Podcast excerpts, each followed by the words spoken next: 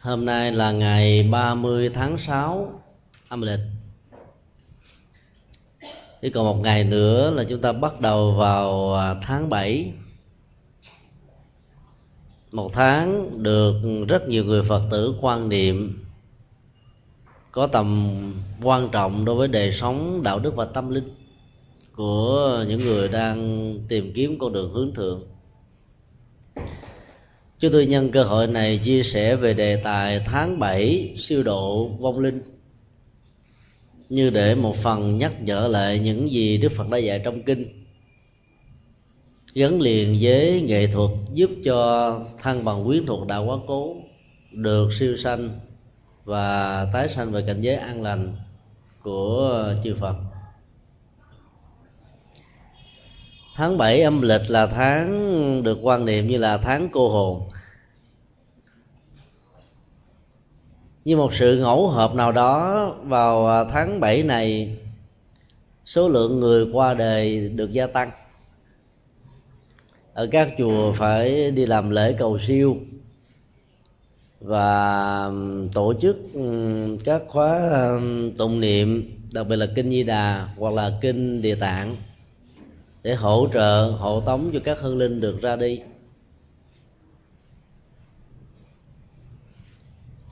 Nó có nhiều lý do để dẫn đến ờ, sự ra đi của con người gia tăng vào tháng 7 là vì trong nền ờ, khí hậu và thời tiết của Việt Nam thì tháng này là tháng vừa nóng vừa lạnh với một cái ờ, cái gì đó rất là khó chịu. Cho nên người lớn tuổi dễ dàng ra đi vào như cái dịp mà sự thay đổi thời tiết khí hậu có thể dẫn đến những ờ, nỗi khổ niềm đau về phương diện vật lý và dẫn đến cái chết. Trong dân gian người ta quan niệm là các hồn ma bóng vía đó có khả năng kéo và làm cho những người khác có thể chết thai chết thế vào cái chỗ của mình để họ được đi đào thai cho nên tháng 7 được quan niệm như là cái tháng bắt hồn và thế hồn. Đó là một quan niệm sai lầm. Do vì không hiểu rõ quy luật tái sanh đối với một người được quá cố. Tiến trình tái sanh từ một cảnh giới của sự sống dẫn đến một cảnh giới của cái chết rồi tiếp tục tìm kiếm đến một cảnh giới của sự sống mới đó được diễn ra theo một cái quy trình nhân quả, nghiệp báo ở trong tự thân của người đó. Không hề có sự can thiệp của bất kỳ vị thần linh, thượng đế, hú hồ là các hương linh đã quá cố. Có lẽ là vì nhầm lẫn sự ngẫu hợp tình cờ nào đó về sự kiện chết kéo theo của một số người trong tháng 7 âm lịch làm cho con người có nhận định và lý giải sai lầm rằng đó là tháng đòi mệnh hay là thế hồn bất hồn. Mặc dầu số lượng người ra đi trong tháng này có thể gia tăng hơn các tháng khác nếu chúng ta chấp nhận học thuyết bất hồn và thế hồn là một chân lý đó, thì chúng ta sẽ thấy rằng nó có rất nhiều vấn đề cần phải được thảo luận vì tính mâu thuẫn và phi khoa học nhân quả của nó. Thế hồn và bát hồn được đặt ra trong một cách thức là hương hồn của những người đã quá cố, tạm gọi là ma cũ. Có một năng lực đặc biệt có thể làm cho thần thức của một người mà yếu tố về tuổi thọ hay là mạng sống của người đó có thể bị bấp bênh hoặc là bị à, thách thức, dẫn đến một cái chết để thế vào vị trí của hương hồn ma cũ đó. Tiến trình của sự thế hồn này được rất nhiều người quan niệm sai lầm rằng nó là một sự thay ngôi đổi vị.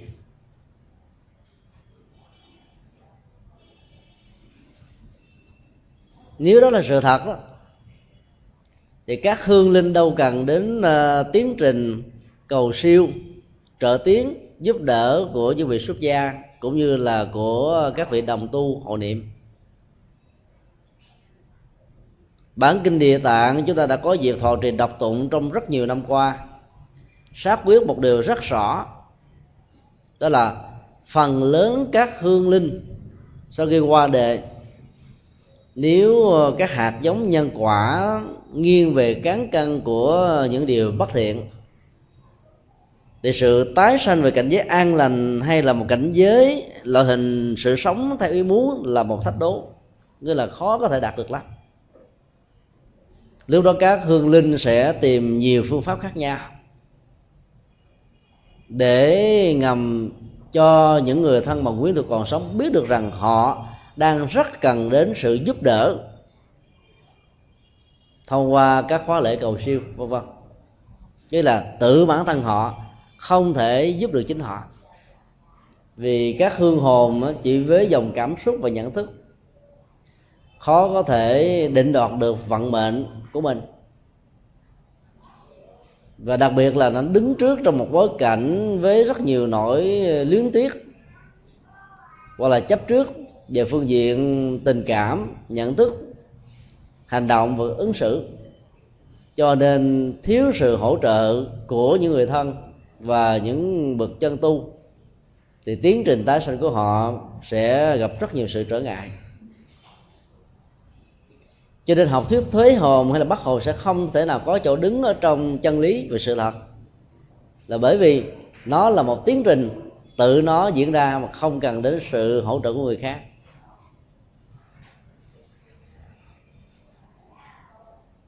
Hay nói cách khác, nếu thế hồn và bắt hồn có thật á, thì thế giới của ta sanh là một thế giới giang hồ. Ma cũ sẽ ăn hiếp ma mới. Các hương hồn cũ sẽ bắt các hương hồn mới lắp vào cái chỗ khổ đau mà mình đã từng chịu đựng trong nhiều năm qua. Do đó, quan niệm dân gian đó cần phải được loại bỏ ra khỏi nhận thức và cách sống, cũng như là sinh hoạt văn hóa của những người phật tử dù theo bất kỳ truyền thống nào.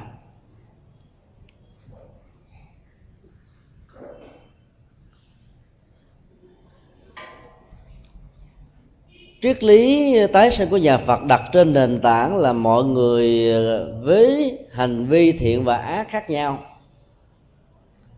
Sau khi qua đời sẽ phải diễn ra theo một cái thế tái sanh ứng với những gì mà mình đã làm nó là một quy trình rất là tất yếu và tự nhiên. Không ai có thể lũng đoạn nó được, không ai có thể thay thế nó được. Chỉ có tâm tạo tác, tâm suy nghĩ, tâm quyết đoán, tâm nhận thức đánh giá. Tác động can thiệp vào theo một cách thức là hướng dẫn nó đi về một tiến trình tái sanh tích cực, hay là để nó lôi kéo vào trong một cảnh giới không an lạc cái năng lực của tâm sẽ quyết định ra tiến tình tái sanh. Với những sự tương tác của điều kiện sinh hoạt và nhất là những giờ phút cuối cùng trước khi qua đời của một hương linh nào đó. Cả ngày hôm nay chúng tôi um, đi cùng với đoàn làm phim.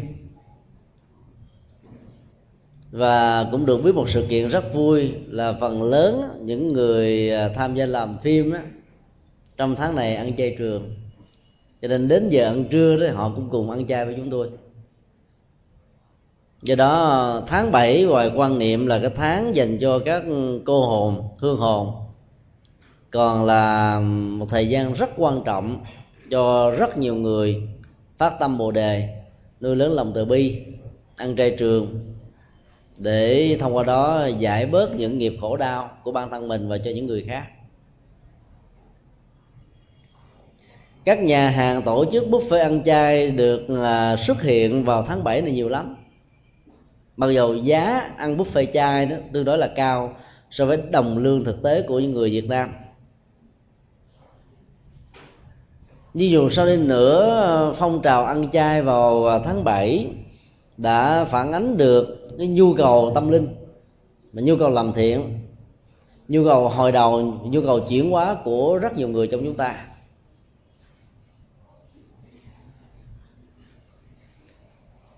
Chúng ta nên tận dụng cái cơ hội vào à, lễ hội văn hóa của tháng 7 để cố gắng làm những việc phước báo.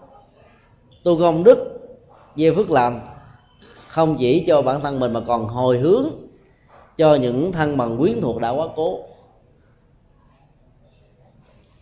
Nền tảng đạo lý của nhà Phật nói chung và của châu Á nói riêng rất đặt nặng về vấn đề ờ, xem trọng sự chăm sóc đối với những người đã quá cố. Trong nền văn hóa phương tây và rất nhiều nền văn hóa khác, cái chết được xem là dấu chấm cuối cùng.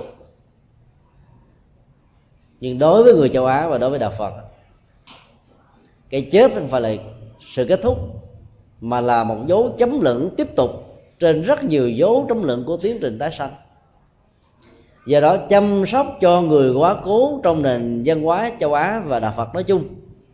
Được quan niệm là cách thức mang lại hạnh phúc cho những người đang còn sống.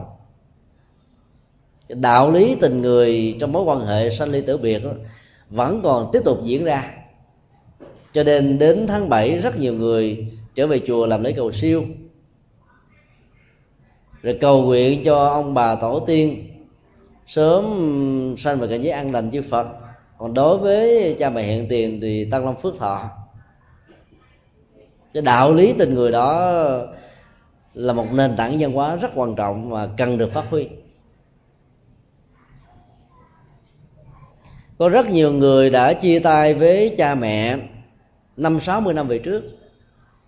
Ấy thế mà đến ngày dỗ hay là đến ngày à, uh, du lan nói chung tấm lòng hiếu thảo vẫn thấm nhuần như mới hôm nào. Thừa hưởng cái gia tài văn hóa tâm linh của nhà phật đó đó, tất cả những người phật tử nên lưu ý một điều. Mà dù chúng ta biết là thông qua quá trình làm phước tu đức, mấy mươi năm của mình, sau khi qua đời với chánh niệm và tỉnh thức, con người sẽ có thể tái sanh theo ý muốn nhưng chúng ta vẫn phải khuyên con cháu của mình nên đem di ảnh hoặc là phần tro cốt của mình về thờ phượng ở trong một ngôi chùa nào đó, gần và thuận lợi cho việc thăm viếng của những người bà con. Việc làm đó phải là làm cho bản thân mình, bởi vì khi chúng ta qua đề rồi, nhờ phước báo chúng ta đã được siêu sinh nhưng chúng ta làm việc đó là để tạo cơ hội rất thuận lợi cho những người thân của chúng ta có điều kiện đến chùa. Vì thương, mến, kính, nhớ tưởng đến người quả cố, mà người thân của người quả cô đó đi đến chùa, gặp được phật, hiểu được chánh pháp, gặp được chư tăng, và có thể ứng dụng những lời dạy của đức phật vào trong cuộc sống. Bằng cách đó đó một người chết vẫn có thể tạo ra sự lệ lạc cho những người còn sống.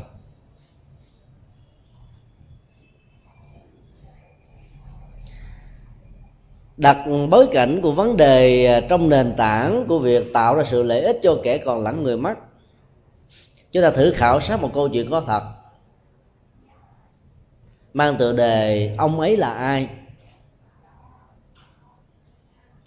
Có một ông già khoảng 85 tuổi, hấp hối trên giường bệnh sau những nỗ lực chăm sóc của rất nhiều bác sĩ và nhiều bác sĩ chuyên gia. Nhưng cơn bệnh đã đẩy ông đến một à, sự chấp nhận về cái chết. Ông có một người con trai duy nhất. Tất cả những người thân của ông đã qua đời trong chiến tranh người con trai lại là một chiến sĩ. Trước khi qua đời, ông chỉ có một nguyện vọng lớn, nhờ các bác sĩ và y tá tại bệnh viện nơi ông đang cư trú. Làm thế nào để thông tin cho đứa con trai biết để đến thăm viếng ông lần cuối? Sau khi nhận được những thông tin cung cấp về à, tên của cái cơ quan mà người con trai của ông đang làm việc các y tá và bác sĩ tại đây đã liên lạc bằng điện tín thông tin và cần người con đó có mặt. Một ngày rưỡi sau thì có một cậu thanh niên đi từ uh, cái khu vực uh, chiến tranh được sự cho phép của cơ quan trở về để thăm viếng người cha ở trong bệnh viện. Ở tuổi 85 ông đã không còn ờ, nhìn thấy rõ được các đối vật diễn ra trước mặt mình. Cậu thanh niên đó đã đến gần bên giường của ông, ôm bàn tay ông, rồi ôm lấy cơ thể của ông. Với tất cả lòng hiếu kính, ông rờ vào cơ thể của người thanh niên đó. Sau đó nở một nụ cười rất nhẹ nhàng và ra đi cái chết đó diễn ra trong một thời gian rất ngắn. Mặc dầu cái bệnh của ông lại ra ông phải chết trước đó. Nhưng vì lòng thương tưởng và ước nguyện mong được gặp đứa con trai, sự sống đã được tiếp tục và kéo nói thêm vài ngày nữa. Cho đến lúc sự gặp đó đã được thỏa mãn. Cậu thanh niên binh sĩ này à, đã báo cho các bác sĩ biết ông không phải là cha. Và bản thân của cậu thanh niên này không phải là đứa con ruột của người vừa qua cố. Mọi người trong bệnh viện rất ngạc nhiên vì thấy ờ, cái ờ, tên của ờ, cậu thanh niên chiến sĩ đó đúng hoàn toàn với tên của người con mà ông lão 85 tuổi này đã nhắn nhủ. Dĩ nhiên không nhắn sai địa chỉ. Cậu thanh niên đó vẫn tiếp tục tổ chức lễ tang cho ông. Sau đó với báo chí tới phỏng vấn thì anh ta trả lời như thế này. Tôi chỉ biết có một điều đó là ông lão 85 tuổi đó đang rất cần tình thương của người con. Ông mong mỏi và hạnh phúc lớn nhất của ông là đạt được sự hội ngộ sau nhiều năm xa cách do vì chiến tranh. Cái nhu cầu về tâm lý và tình thương nó lớn lắm. Cho nên cậu thanh niên này, khi đối diện với ông lão 85 tuổi, biết chắc chắn một trăm phần trăm rằng đó không phải là người cha của mình. Nhưng vẫn đóng vai như một đứa con hiếu thảo.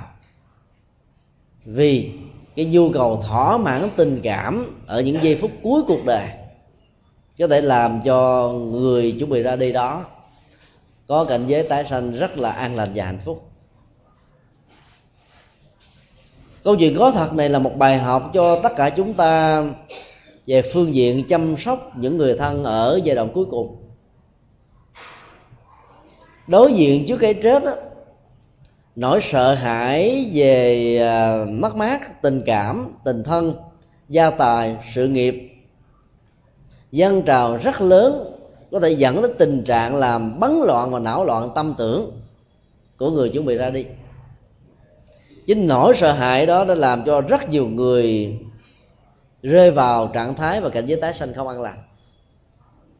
Mặc dầu cậu thanh niên ờ, quân đội đó hoàn toàn không phải là một người phật tử cái chất liệu nhân đạo nó vốn có ở cậu ta, cho nên cậu ta đã ứng xử làm thế nào để tạo ra một chất liệu hạnh phúc ở người lớn tuổi với một tình thương đối với đứa con rất là mặn nồng và sâu sắc.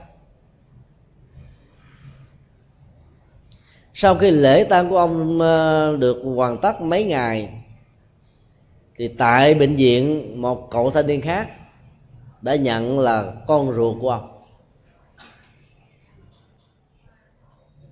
Tính cách chăm sóc của người thân đối với người quá cố rất cần thiết ở chỗ đó nó tạo ra chất liệu của sự thỏa mãn. Khi thỏa mãn được diễn ra rồi thế thì uh, tính cách tiếc nuối không còn nữa. Người đó sẽ ra đi nhẹ nhàng thư thái hơn. Bản chất của sự tiếc nuối đó về phương diện vật lý có thể tạo ra những phản ứng cơ học của cơ thể đặc biệt là phản ứng cơ học của mắt. Những người chết trong trạng thái tiếc nuối sẽ khó có thể nhắm được con mắt họ mở mắt trừng trừng. Đó là những tình huống khi mà sự mong mỏi hay là cái nhu cầu, những chương trình kế hoạch đã đầu tư rất là lâu nhưng chưa có thể thực hiện hoặc là đang thực hiện dễ dàng, chưa hoàn tất. Thì nỗi mong mỏi và tiếc nuối đó sẽ dẫn đến một tình trạng tạo ra một cái phản ứng ở con mắt, làm cho con mắt không nhắm lại được hoặc là nó có thể là kết quả của sự ức chế của nỗi khổ, niềm oan. Khi mình bị quan ức dâng lên tột độ, cái ức chế về nỗi quan này sẽ làm cho con mắt không nhắm lại được. Hoặc là sự tiếc nuối, bám phiếu và tình cảm không chịu buông cũng có thể dẫn đến một kết quả tương tự như vậy. Cho nên hiểu được cái tâm lý đó đó, chúng ta có thể truyền cái chất liệu của tình cảm và tình thân dĩ nhiên là không thông qua bằng ngôn ngữ và có thể thông qua bằng ngôn ngữ của cơ thể. Ở đây, ông giáo 85 tuổi đã không còn nhận định chính xác do con mắt con đã bị mờ. Và cậu thanh niên có tấm lòng nhân đạo này cũng không để cho ông ta thất vọng. Cho nên vẫn ôm cơ thể của ông như là một đứa con hiếu thảo và để cho ông ôm cơ thể của cậu ta như cái nỗi niềm hạnh phúc nhất mà ông mong muốn điểm hội ngộ và giờ hội ngộ đã được thành tựu. Cái chất liệu truyền thông trong trường hợp này là sự tiếp xúc của ý thức thông qua sự tiếp xúc của thân. Trạng thái tiếp xúc đó đã mở ra một cái cơ hội của sự hài lòng. Và ai hài lòng trước lúc chết đó, thì dẫn đến một tiến trình tái sanh rất là nhẹ nhàng, không còn có những ức chế đè nén có thể gây ảnh hưởng, phản tác dụng cho tiến trình tái sanh. Ai làm những công tác chăm sóc những người già, neo đơn ở các dưỡng lão viện đó, cần học tập phương pháp truyền thông theo đức phật dạy là không nhất thiết thông qua ngôn ngữ. Trong tình huống người làm công tác chăm sóc và người được chăm sóc đó nói hai ngôn ngữ khác nhau. Hoặc là một người câm, một người có ngôn ngữ. Thì sự truyền thông bằng ngôn ngữ này bị ách tắc hoàn toàn, nhưng lúc đó chúng ta có thể thiết lập được tần số ngôn ngữ của tâm. Mọi ý tưởng, suy nghĩ ở ý thức, dòng cảm xúc, thương yêu, chăm sóc, lo lắng có thể được tạo ra một làn sóng âm về phương diện tâm thức. Tác động trực tiếp vào ý thức của người đối tượng và sự truyền thông ở đây vẫn có thể được thiết lập. Cho nên hiểu được điều đó, đó thì những người làm công tác chăm sóc người già dầu không nói được ngôn ngữ của người đó hoặc có thể nói ra người đó vẫn không có thể nghe được do ảnh hưởng của mắt mờ tai điếc vân vân thì lúc đó chúng ta tạo sự truyền thông bằng cái ờ, trạng thái thân mật. Sự thân mật trong trường hợp này có thể được biểu cảm thông qua bàn tay và sự chăm sóc của con người. Chúng ta có thể um, tìm hiểu một chút xíu về uh, nguồn gốc tôn giáo mà người đó có. Mà nếu họ là một người phật tử chúng ta cần phải đi thêm một bước thứ hai xem người đó thuộc về truyền thống pháp môn nào hàng ngày, họ thọ trì pháp môn nào? Hoặc là niệm phật, hoặc là thiền, hoặc là trì chú. Lúc đó chúng ta phải tạo sự truyền thông ứng với những gì mà họ đã từng sống và tạo ra hạnh phúc từ cái phương pháp sống của ứng dụng này. Nếu đó là một hành giả tịnh độ, thì sự truyền thông đó có thể thông qua một sâu chuỗi. Chúng ta cầm lấy một sâu tuổi trên tay và tặng đến cái người già và chuẩn bị gần đất sao trời chứ là giữ cái sự giao tiếp của bàn tay này thông qua một sâu chuỗi trong vòng vài phút để thiết lập cái ngôn ngữ truyền thông của tâm, để tạo ra một cái chất liệu bảo hộ và giúp cho người chuẩn bị ra đi đó có cảm giác an tâm rằng cái chết của mình không phải là mất, cái chết mình không phải là hết và cũng có rất nhiều người đang quan tâm, chăm sóc cho sự ra đi của mình. Nỗi niềm hạnh phúc đó làm cho người đó dễ dàng buông xả và ra đi. Nếu hành giả đó là một người tu thiệt thì truyền thông trong trường hợp này là làm thế nào để chúng ta nghĩ tưởng cái chất liệu chánh niệm tỉnh thức trong từng lời nói, ý nghĩ về việc làm? Và trong trường hợp này đó, đặc biệt là vấn đề nhận thức và ý nghĩ. Chúng ta nêu ra một cái làn sóng âm và mình nhắm vào trong tâm của cái người đang nằm bệnh đó, mong người đó hiểu được cái chánh niệm tỉnh thức trong trường hợp này rất cần thiết để họ quay về sống với thực tại và đối diện với cái chết đang diễn ra hàng giờ, hàng phút và hàng giây. Để trên cơ sở đó, người đó không có trạng thái sợ hãi, tiếc nuối, băn khoăn, vân vân nếu là một hành giả của mật tông thì chúng ta có thể hộ niệm người đó bằng cách là nhắc người đó với một làn sóng âm của câu thần chú hoặc là án mới đi bắt dòng hay là bất kỳ một câu thần chú nào mà người đó thường thọ trì động tục hàng ngày. Nói chung là người làm công tác uh, trợ niệm cho những người già đứng dưới cái chết phải hết sức tế nhị và vận dụng các nghệ thuật truyền thông. Nếu không được bằng ngôn ngữ thì có thể bằng ngôn ngữ của sống âm, của tâm. Nếu tất cả hai phương diện thiết lập này không được thành tựu thì chúng ta có thể tiếp xúc giữa tay và cơ thể của người đó để làm cho người đó cảm nhận được cái chất liệu tình thân và những ờ, dụng ý tâm của chúng ta gửi gắm cho họ. Nhờ đó họ có thể nương theo và đi ra đi một cách nhẹ nhàng trong kinh địa tạng có nêu ra một câu, những người gần đất xa trời, nỗi sợ hãi dâng lên tột độ. Và có một sự kiện kéo theo là trong vòng à, khoảng 49 ngày thần thức của người ra đi đó đó, rất là mờ mịt trước tội và phước. Không rõ mình phải ra đi về cảnh giới nào. Cho nên thân bằng quyến thuộc của người đó phải thương tưởng, tạo những sự ờ, hỗ trợ tích cực để có thể giúp cho họ có một tiến trình và một lộ trình tái sanh như ý muốn. Câu nói này của đức như lai thế tôn gợi lên chúng ta về một phương pháp ứng dụng hành trì, làm thế nào đó cho người ra đi đó được nhẹ nhàng rất khác với các quan niệm của các tôn giáo khác. Đạo phật không bao giờ khuyến tấn những người thân bằng quyến thuộc trong sự thương tưởng người quá cố bằng cách là để cho dòng cảm xúc của mình được kết tụ bằng những giọt nước mắt. Vì tình trạng đó sẽ gây ra tiến trình khó khăn cho sự tái sanh. Mỗi một giọt nước mắt của những người thân có thể tạo thành một sợi dây xích mỗi một sợi dây thích trong những giờ phút cuối của cuộc đời có thể làm ách tắc tiến trình tái sanh. Mặc dầu suốt cuộc đời người đó có thể là một người làm lành đánh dữ. Cho nên người phật tử đứng trước cái chết của người thân phải chuyển hóa nỗi đau bằng cách là nhớ về quy luật vô thường, diễn ra như là những điều tất yếu không ai có thể tránh khỏi. Vấn đề còn lại là thời gian nhanh hay là chậm mà thôi từ đó tìm những phương pháp thích hợp mà đức phật đã dạy trong kinh đó, để hỗ trợ hỗ niệm cho người quá cố. Nhờ đó họ có thể được tái sanh dễ dàng.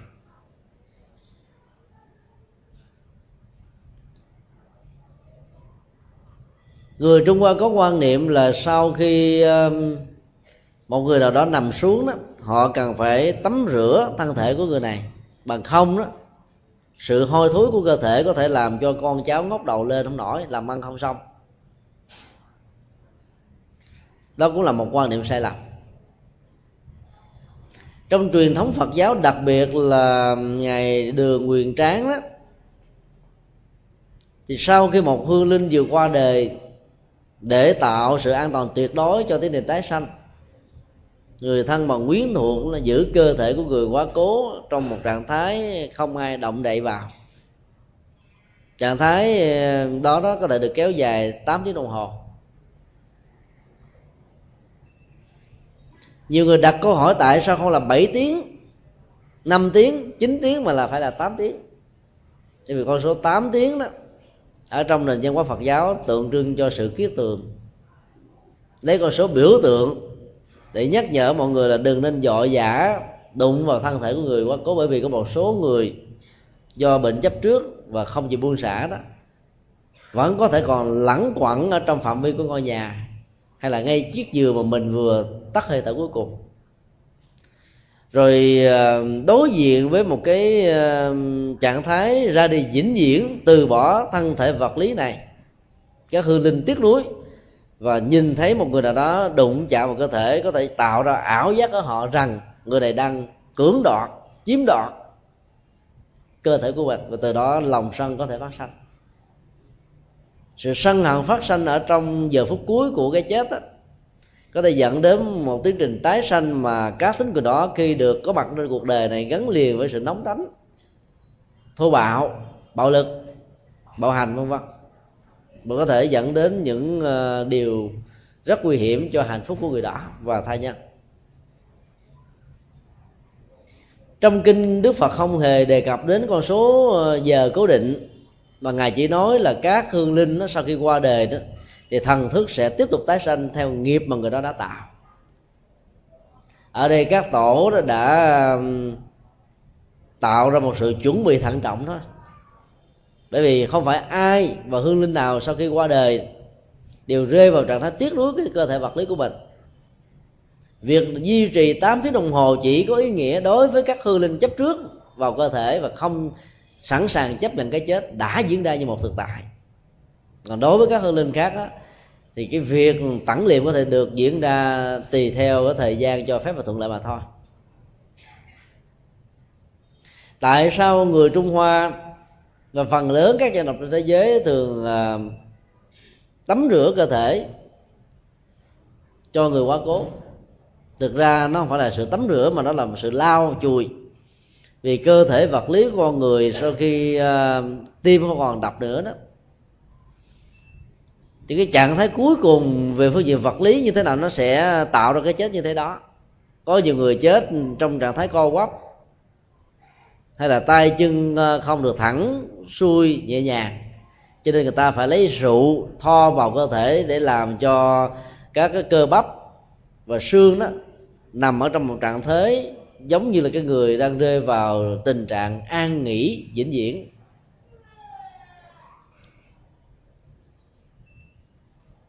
Từ đó có nhiều người quan niệm sai lầm phải tắm. Bởi vì tắm như vậy làm cho thân thể hay là thi thể của người quá cố đó dễ bị thúi mục. Về điều đó không tốt. Có một số phong tục tại Việt Nam và Trung Hoa nó thường để chuối trên bụng của người quá cố, hoặc là để một cái quả trứng ở trên à, chén cơm và đặt ở trên à, cái à, cái hòm lý do là như thế này là dân tộc người việt nam và trung hoa từ ngàn xưa đã sử dụng những thủ thuật y học để hạn chế tình trạng lây nhiễm thông qua không khí. Đối với trường hợp của một số người bệnh nhân qua đời đó, rơi vào tình trạng bệnh của họ có thể dẫn đến tính cách truyền nhiễm lây lan ở người khác.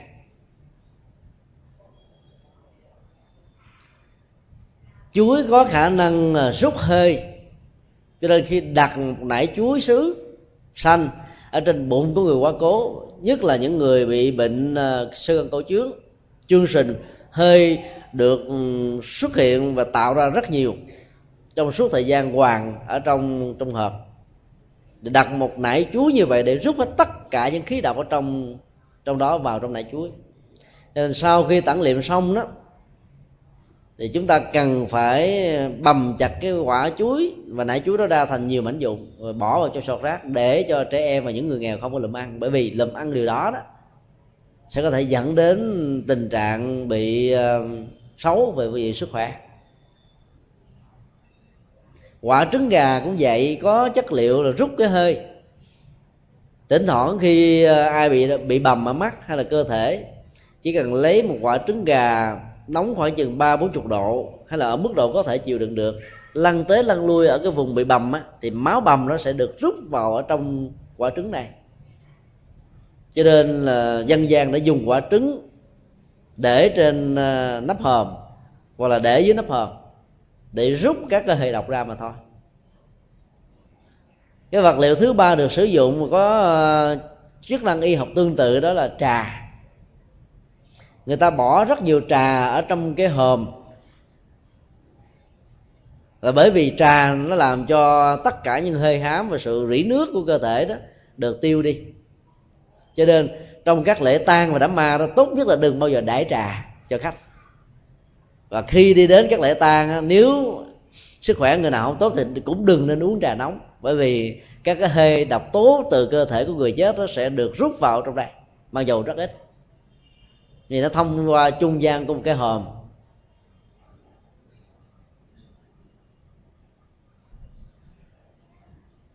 Các quan niệm phong tục tập quán đó có thể à, ảnh hưởng về phương diện sức khỏe đối với những người còn lại.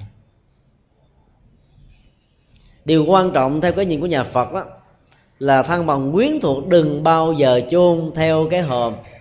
Những vật quý báu như là vàng ngọc ngà châu báu hay là những cái vật à, mà người quá cố đó khi còn sống họ rất là gần gũi và gắn liền với nó. Có nhiều người phật tử thấy là cha hoặc là mẹ của mình suốt cả cuộc đời thọ trì kinh pháp hoa, cho nên khi tẳng liệm cũng để kinh pháp hoa đi theo. Có người thì bỏ đầy quần áo vào trong trọng điều đó không nên. Là bởi vì khi chúng ta tẩn liệm kèm theo những vật quý báu hoặc là những vật kỷ niệm đối với người quá cố đó. Chúng ta chỉ tạo thêm sự áp tắc cho tái sanh của họ mà thôi. Vì những ờ, kỹ vật có thể gợi lên nỗi niềm hạnh phúc và khổ đau trong quá khứ. Dòng xúc cảm được dâng trào đối với các hương hồn không có thân thể vật lý để thể hiện đó, làm cho họ cảm thấy tức tối và khó chịu nhiều hơn. Và do đó ờ, cơ hội bám víu chấp trước vào thân thể vật lý đó sẽ nhiều hơn cho nên trong cái hòm đừng để bất cứ một vật gì hoài à, vải tẩn liệm và trà. Nếu cần thiết nữa chúng ta có thể à, mua những tấm vải thần chú để gợi ý cho hương linh nhận thức về vô thường vô ngã ra đi thôi. Còn áo quần của cả tài sản được kinh địa tạng dạy chúng ta làm thế nào để hồi hướng phước báo từ việc giúp đỡ cộng đồng xã hội cho hương linh, thì kẻ còn lẫn người mất đều được an vui và lợi ích. Ở đây đức phật đã nêu ra um, hai tình huống giúp cho hương linh, làm thế hương linh hay là hồi hướng công đức cho hương linh. Cái thứ nhất là làm thế nào cho hương linh nghe bằng lỗ tai, về những điều mà mình sẽ giải thích cho họ từ bỏ gia tài sự nghiệp, mọi thứ trên cuộc đời này và nhất là yêu cầu họ, khuyến tấn họ phát khởi tâm bồ đề để bố thí cúng dường những gì mà họ đã có. Dĩ nhiên là họ không thể tự làm, những người thân phải làm dùm việc này khi khuyến tấn và giúp cho họ nghe được ở lỗ tai đó, thì lòng quan hỷ sẽ bắt đầu xuất hiện ở trong tâm trí của người chuẩn bị ra đi. Về đó dầu họ không tự thân làm, nhưng cái kết quả và phước lực của việc làm cúng dường bố thí này nó sẽ ngang nhau. Tình huống thứ hai như la dạy là phải làm thế nào để cho hương linh nghe ở bổn thức nghe ở lỗ tai chưa chắc đảm bảo. Bởi vì có nhiều hương linh, nhất là ở lớn tuổi đó, mắt mờ, tai điếc, các giác quan lụng bại, cho nên không cảm nhận được hết những điều chúng ta nhìn, thấy, nghe, ngửi xúc chạm lúc đó chúng ta phải tạo một cái cơ hội nghe biết về việc mà người thân phát tâm làm việc, bố thí cúng dường cho người quá cố bằng bổn thức, tức là bằng tâm thức. Như vậy là chúng ta phải giúp cho hương linh nghe bằng cách nào? Đó là chúng ta thiết lập tần số tâm thức như vừa nêu. Mình phải nghĩ rằng và sự tập trung cao độ và sự nghĩ tưởng rằng gia tài sự nghiệp mà người ra đi đó để lại đó, cần phải được chia sẻ ra thành nhiều phần. Một phần để giúp cho gia gia đình họ tộc, một phần làm từ thiện, một phần dân cúng tam bảo. Và chúng ta phải tạo ra một cái dòng tư tưởng và kiến thức từ nhận thức của tâm rằng người ra đi đó sẽ không mang theo bất cứ một cái gì ngoài trừ nghiệp và phước báo. Con người có mặt ở trên cõi đề này, từ lúc mới lọt lòng mẹ đó, không mang theo một cái gì hết ngoài nghiệp và phước báo, và khi ra đi cũng vậy. Nghiệp phước phước báo đó có chiều dài ba sinh, tức là nó liên hệ với cái sợi dây của quá khứ, hiện tại và tương lai tương tác với nhau rất đa dạng phong phú, tạo ra cá tánh, tạo ra thói quen, tạo ra khuynh hướng, tạo ra sự nghiệp, tạo ra những cách thức mà người đó lựa chọn vốn có thể rất khác biệt với những người khác. Thậm chí với những người song sinh, hoặc là với những người sinh ra cùng một giờ, một giây, một phút, một năm. Cho nên chỉ bằng cái cách thức gieo, cái kiến thức từ tâm thức của mình với sự tập trung cao độ để đánh thức cái nhận thức của người chuẩn bị ra đi rằng tất cả cần phải buông bỏ trở lại. Đừng bám víu, đừng chấp trước. Thì lúc đó hương linh nó cảm nhận được, chấp nhận được, quan hỷ được, lúc đó hương linh sẽ được lợi lạc rất là lớn. Làm như vậy là chúng ta thương các hương linh và giúp cho các hương linh đạt được những giá trị an vui.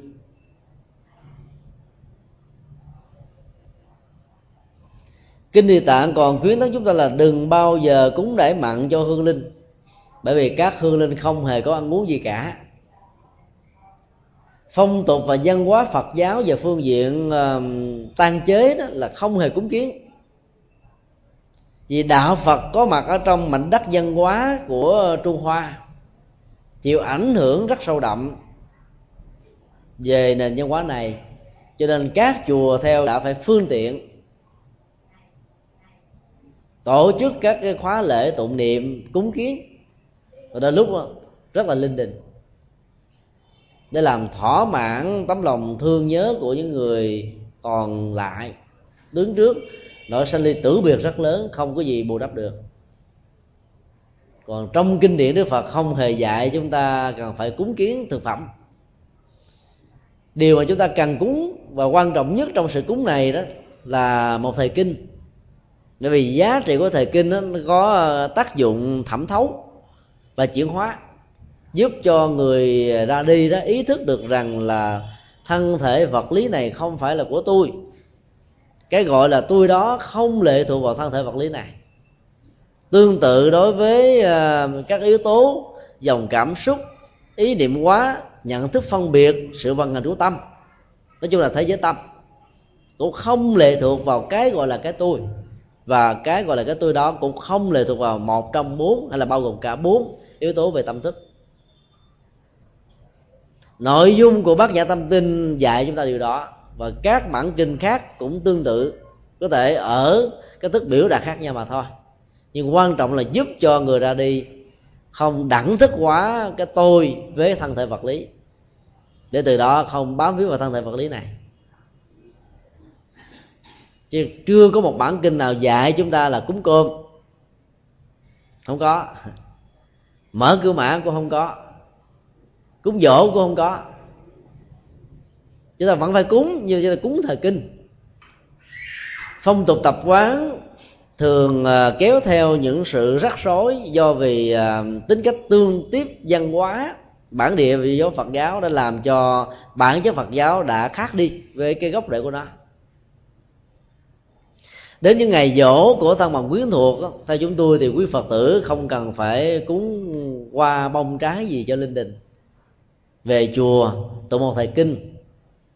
Sau đó, nếu có khả năng á phát tâm cúng dường hoặc là làm công tác từ thiện xã hội, giúp đỡ cho những người già, neo đơn, nghèo khó, trẻ em bất hạnh, những người khuyết tật, những người kiếm thị, vân vân rồi hồi hướng một phần công đức cho người ra đi đó thì cả cõi còn lẫn người mất đều được là lệ lạc.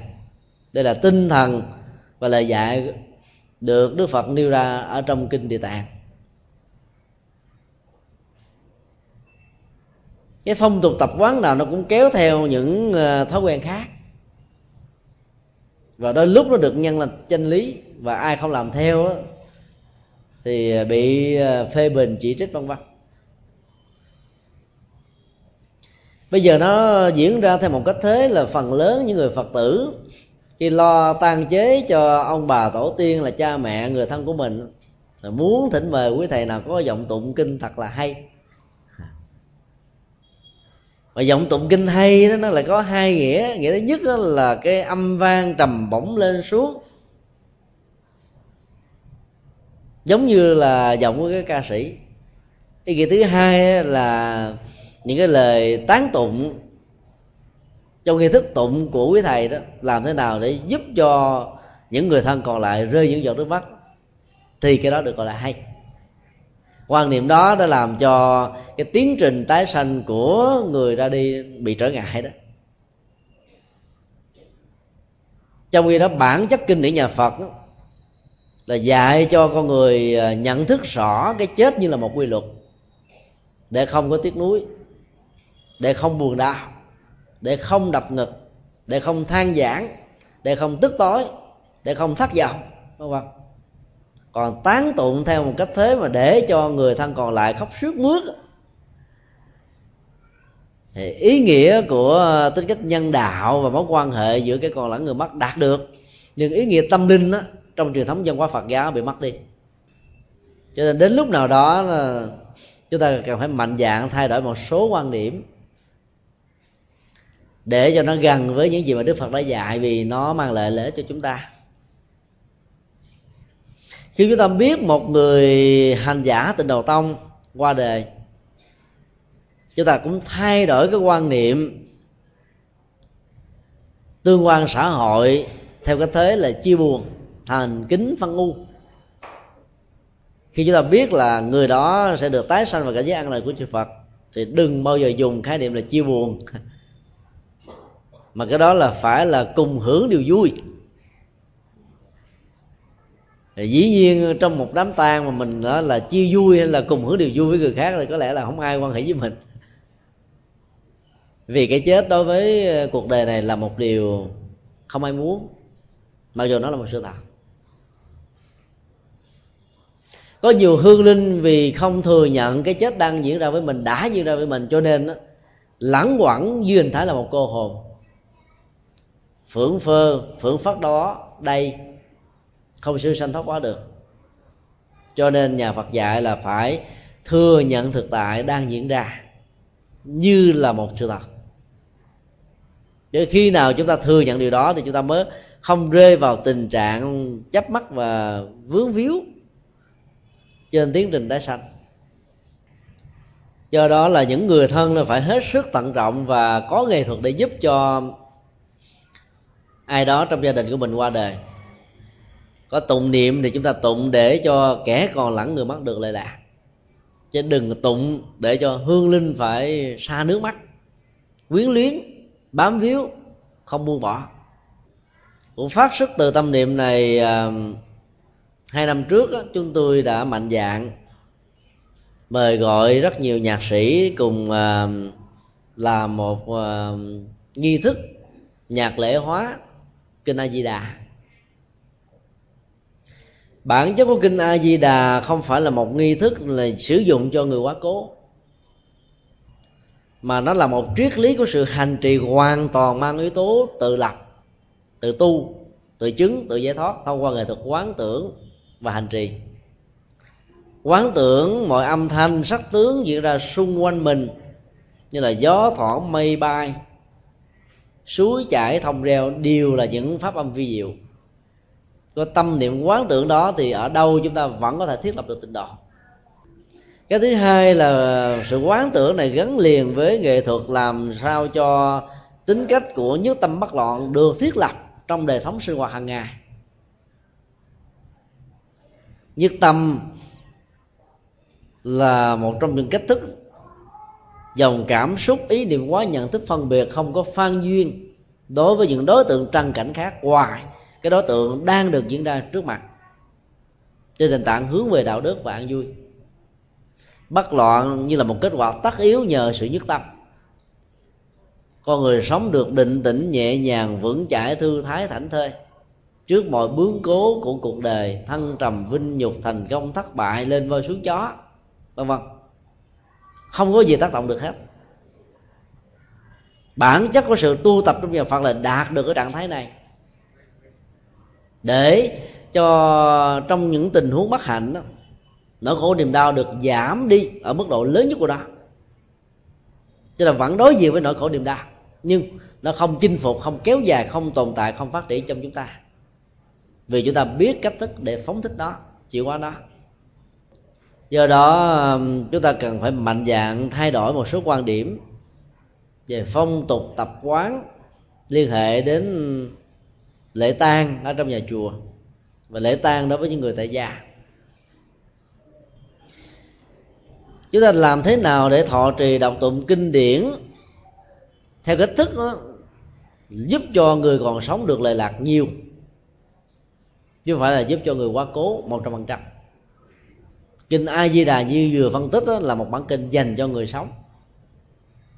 Nhưng nó có thể như là một trong những à, điều gợi nhớ nhắc cho các hương linh cùng à, ứng dụng và thọ trì để hương linh được lời lạc an vui.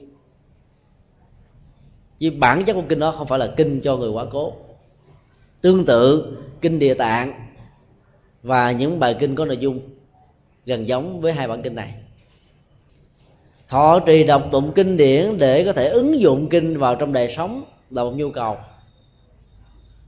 Nhưng rất tiếc là trong ờ, sinh hoạt đó, người phật tử lại biến kinh trở thành một cái bùa hộ mệnh để tạo phước báo. Nhờ tụng kinh, gia đình đều được an vui. Chỉ nhiên nó vẫn có phước báo nhất định, nhưng mục đích của nó là sự hành trì. Do đó đứng trước cái chết hay là sanh ly tử biệt đó thì người phật tử cần phải um, hạn chế một cách tối đa các phong tục tập quán mang chủ nghĩa hình thức. Và nhất là kèn trống linh đình đó, đừng nên trỗi lên nhiều quá vì cái đó có thể làm cho hương linh bị phân tâm.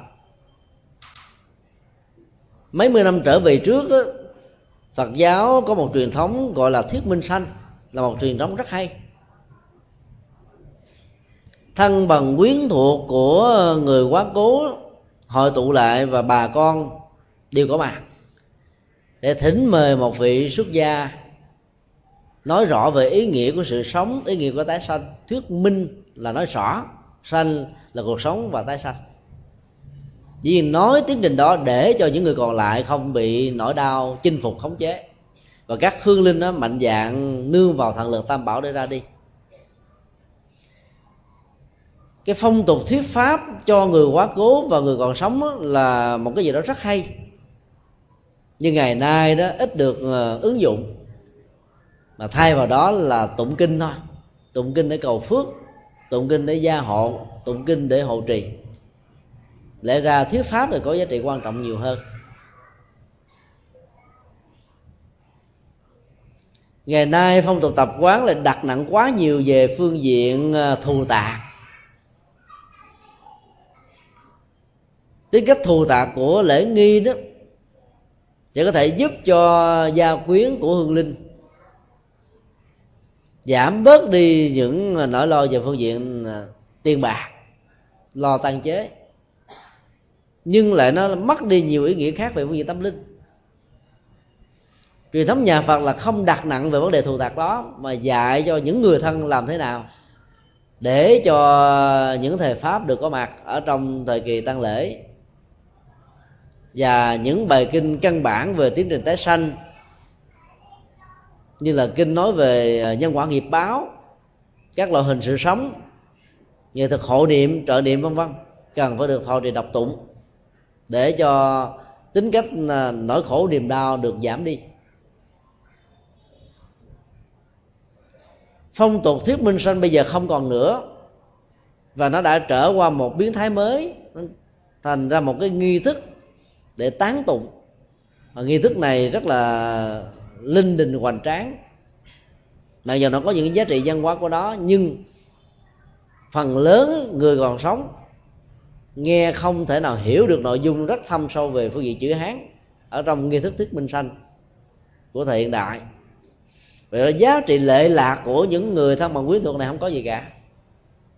Còn các hương linh khi đã qua đời rồi thì lại càng khó hiểu hơn các bản dân bằng chữ hán trong nghi thức thuyết minh sanh. Tương tự trong nghi thức cúng cô hồn cũng vậy. Cho nên chúng ta phải sử dụng các nghi thức thuần việt để cho người còn sống nghe cũng hiểu và người quá cố đó nghe cũng hiểu. Và phải sử dụng bằng một ngôn ngữ tiếng việt mà không cần phải tra từ điển mà vẫn có thể hiểu được nội dung của nó. Thì giá trị lệ lạc mới lớn. Còn bằng không á, chúng ta sẽ rơi vào tình trạng nhận định đánh giá kinh điển như là thằng chú. Đọc tụng thọ trì có phước báo. Cho nên biến phật trở thành thần linh, trong khi đó phật không phải là thần linh, mà phật là người chỉ đường, phật là người hướng dẫn đường, phật là người trao cho chúng ta tấm bản đồ của con đường tâm linh, để mỗi chúng ta tự phải đi, để tự cứu, tự an vui và tự hạnh phúc. Nói tóm lại là trong tháng 7 này, đối với những người hiếu thảo cần phải dành nhiều thời gian cho việc ăn chay làm lành lánh dữ để hồi hướng công đức cho những người đã quá cố trong gia tộc của mình. Bắt đầu từ ngày mai mùng 1 tháng 7 cho đến ngày rằm tháng 7 đó ở các chùa Bắc Tông có truyền thống là thọ trì kinh Du Lan. Là kinh báo ơn cha mẹ. Từ ngày 16 trở đi đó thì các kinh thọ trì uh, kinh địa tạng dành hết tất cả tâm huyết, thời gian, công sức và sự tu tập của mình hồi hướng cho hương linh. Cái nghĩa cử cao thượng đó hiếm có trong các truyền thống văn hóa khác lắm. Điều đó cần phải được phát huy cần phải được tôn trọng. Cho đến tháng 7 là số lượng người phật tử đến các chùa tụng kinh đông hơn. Ngày mai quý vị sẽ chứng kiến số lượng người sẽ đến rất đông, ngồi chặt hết cả chùa nhất là các em à, thiếu nhi và thanh thiếu niên. Vì ý thức được lòng hiếu thảo như là một bổn phận như là một nền văn hóa như là một bản chất của sự sống.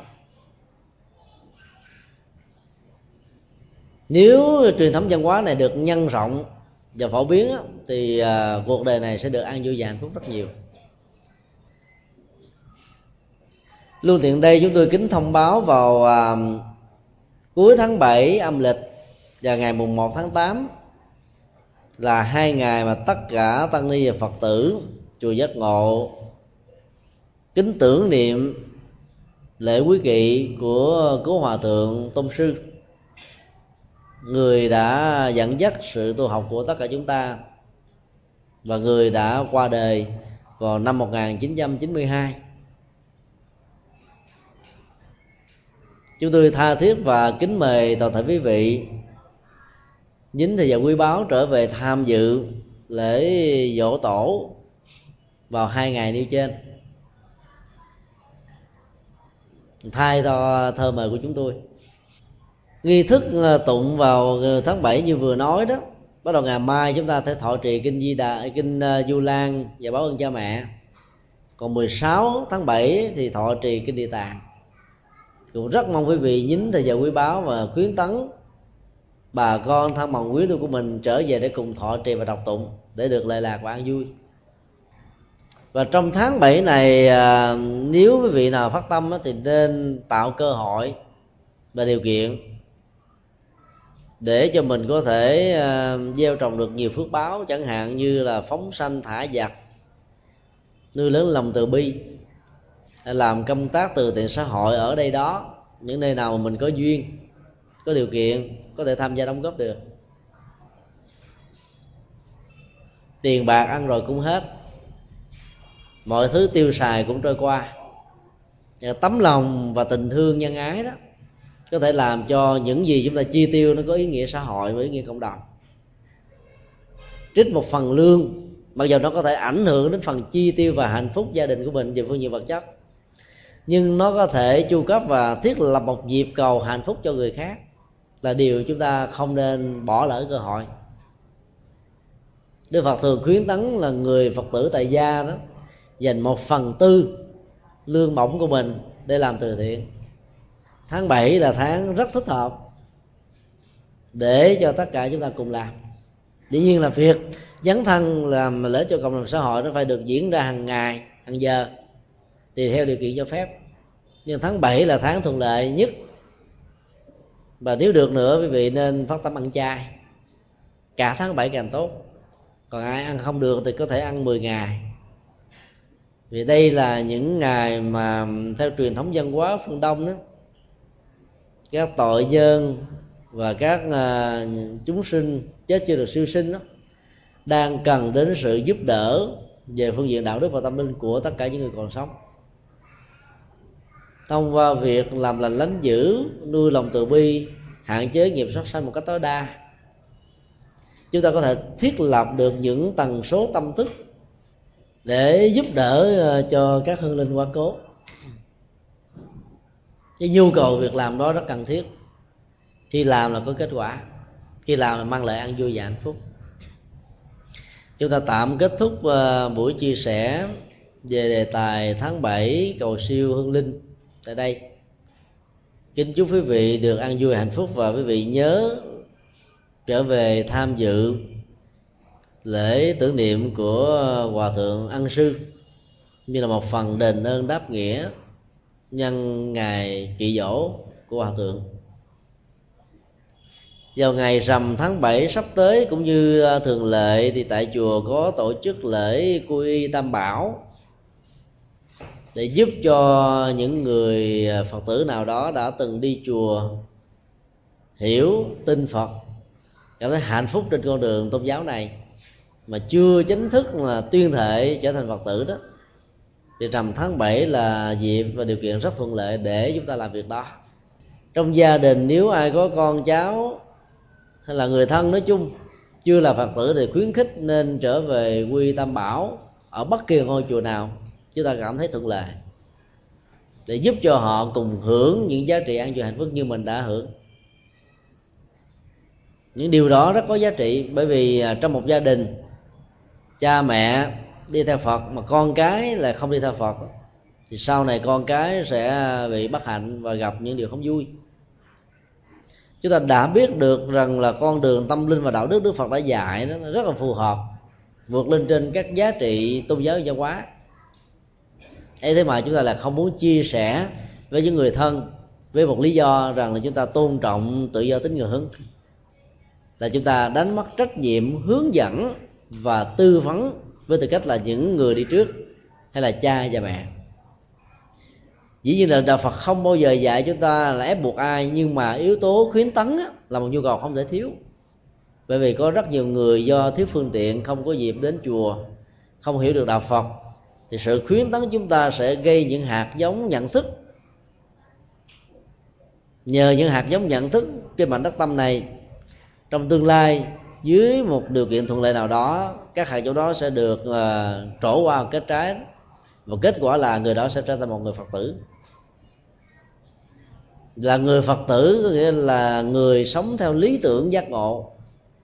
Là người vận dụng uh, sự tự lực đời sống chân chánh đạo đức của bản thân để mang lại hạnh phúc và giác ngộ cho người khác. Thì có gì giá trị cho bằng phải không ạ? À? cho nên nên khuyến tấn người khác và khuyến tấn người thân của mình cùng chia sẻ những giá trị tôn giáo mà mình đang đi theo như là một lý tưởng không thể thiếu. À, kính mời tất cả cùng hồi hướng.